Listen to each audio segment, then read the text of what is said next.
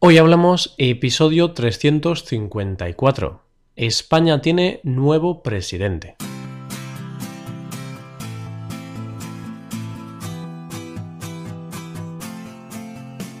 Bienvenido a Hoy Hablamos, el podcast para aprender español cada día.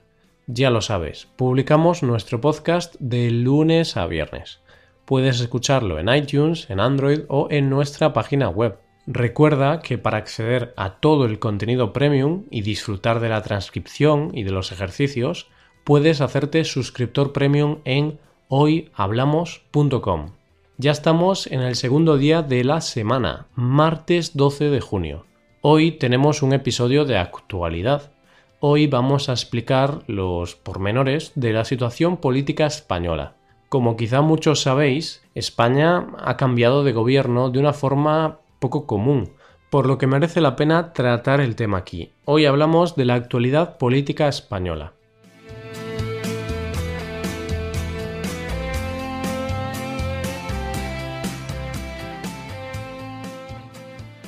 Últimamente el panorama político en España está bastante agitado. Manifestaciones de diferentes grupos sociales, casos de corrupción enormes y finalmente un cambio de gobierno totalmente inesperado. Hace tres semanas el PSOE, Partido Socialista Obrero Español, presentó en el Congreso una moción de censura. ¿Qué es eso? Es una propuesta para echar al gobierno actual y sustituirlo por el gobierno de otro partido político. Aunque esto pueda sonar un poco raro, es algo perfectamente democrático. La moción de censura debe tener el apoyo como mínimo del 51% de los votos del Congreso. Si no alcanza ese mínimo, la moción no sale adelante.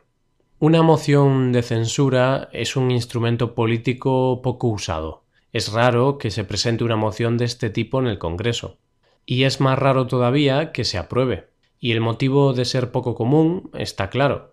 Eso es porque en España casi siempre ha habido gobiernos con mayoría absoluta y si los partidos no conseguían mayoría absoluta, negociaban con otros partidos más pequeños para conseguir su voto favorable.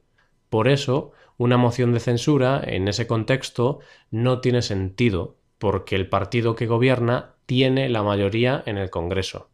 Sin embargo, esta vez la situación en el Congreso era distinta a la de cualquier momento pasado. Antes, en España, había dos partidos muy grandes, que se llevaban casi todos los votos.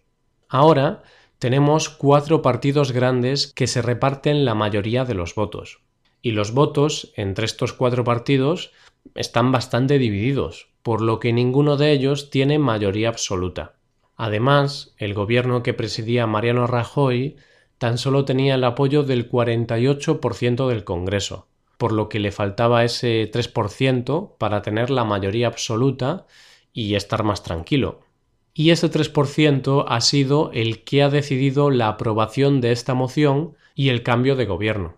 El PSOE ha conseguido los apoyos de Podemos y también de numerosos partidos nacionalistas con poca representación en el Congreso, pero con votos imprescindibles para aprobar la moción.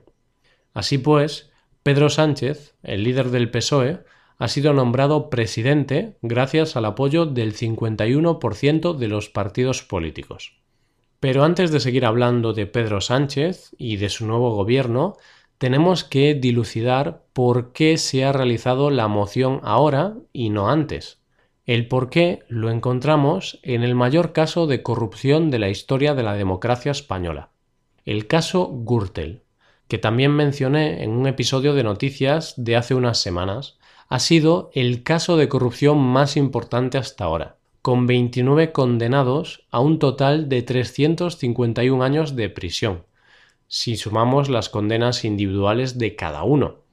Y estos condenados o eran políticos del Partido Popular, el partido que estaba gobernando, o eran empresarios que recibieron un trato de favor por parte del PP, con lo que consiguieron lucrarse gracias a la corrupción. Los jueces que investigaron este caso de corrupción también afirmaron en la sentencia que el PP se benefició de este entramado de corrupción a título lucrativo, es decir, que ganaron dinero gracias a estas actividades ilegales. Por este motivo, el PSOE presentó la moción de censura, porque consideró que esa sentencia era demasiado escandalosa como para que el PP siguiese gobernando. Y por este mismo motivo, la mayor parte de los partidos políticos se unieron para apoyar la moción y sacar al PP del gobierno. De esta manera, los partidos políticos que apoyaron la moción fueron PSOE, por supuesto, pues fue el partido que la presentó, Podemos, Esquerra Republicana, Partido Nacionalista Vasco, Partido Demócrata Catalán, Compromís, Bildu y Nueva Canarias. Todos estos partidos votaron juntos por un mismo motivo, para impedir la continuación del gobierno del PP. Con esta moción se ha hecho ver el descontento de muchos partidos con la actuación del PP. Aun así, estos partidos son de ideologías distintas, por lo que, aunque han apoyado al PSOE en esta votación, eso no significa que lo vayan a apoyar en votaciones futuras. Por tanto, aunque el PSOE esté gobernando ahora, no está muy claro cómo van a sacar adelante sus propuestas o leyes, puesto que tendrán que buscar apoyos para poder aprobar nuevas medidas. Para conseguir el apoyo de todos estos partidos, el nuevo gobierno de Pedro Sánchez ha asegurado que respetará los presupuestos generales de Rajoy, aprobados por el Congreso hace unas semanas. Y también se comprometió a abrir un proceso de diálogo con el Gobierno de Cataluña. Asimismo, se mostró dispuesto a convocar elecciones, aunque no ha especificado una fecha concreta. Nadie sabe muy bien cómo Pedro Sánchez va a llevar a buen puerto este periodo legislativo, ya que, como te he comentado antes, va a necesitar negociar mucho con los demás partidos. De hecho, es el gobierno con menos diputados de la historia. Lo más probable es que en menos de un año tengamos elecciones anticipadas para escoger un nuevo gobierno. Lo que no está claro es quién será él o los elegidos, puesto que las encuestas dicen una cosa distinta cada día. Por último, antes de finalizar, quiero también hablar un poco sobre el punto de vista del Partido Popular sobre este caso de corrupción y sobre esta medida.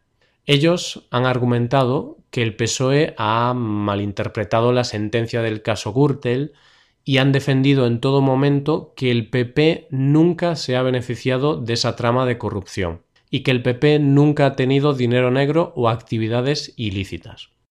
Este viernes, Paco y yo hablaremos un poco de la actualidad política y social en España y comentaremos nuestras impresiones sobre el nuevo gobierno y los últimos cambios en nuestro país. Y con esto vamos llegando al final del episodio. Si te gusta este podcast y aprecias el trabajo diario que realizamos, te invitamos a que te hagas suscriptor premium. Así podrás disfrutar de todas las ventajas. Los suscriptores premium pueden acceder a la transcripción y al PDF con ejercicios y explicaciones. Escogen los temas de los que hablamos cada día y reciben atención personalizada. Hazte suscriptor premium en hoyhablamos.com. Muchas gracias por escucharnos. Nos vemos en el episodio de mañana, donde hablaremos de noticias en español. Pasa un buen día. Hasta mañana.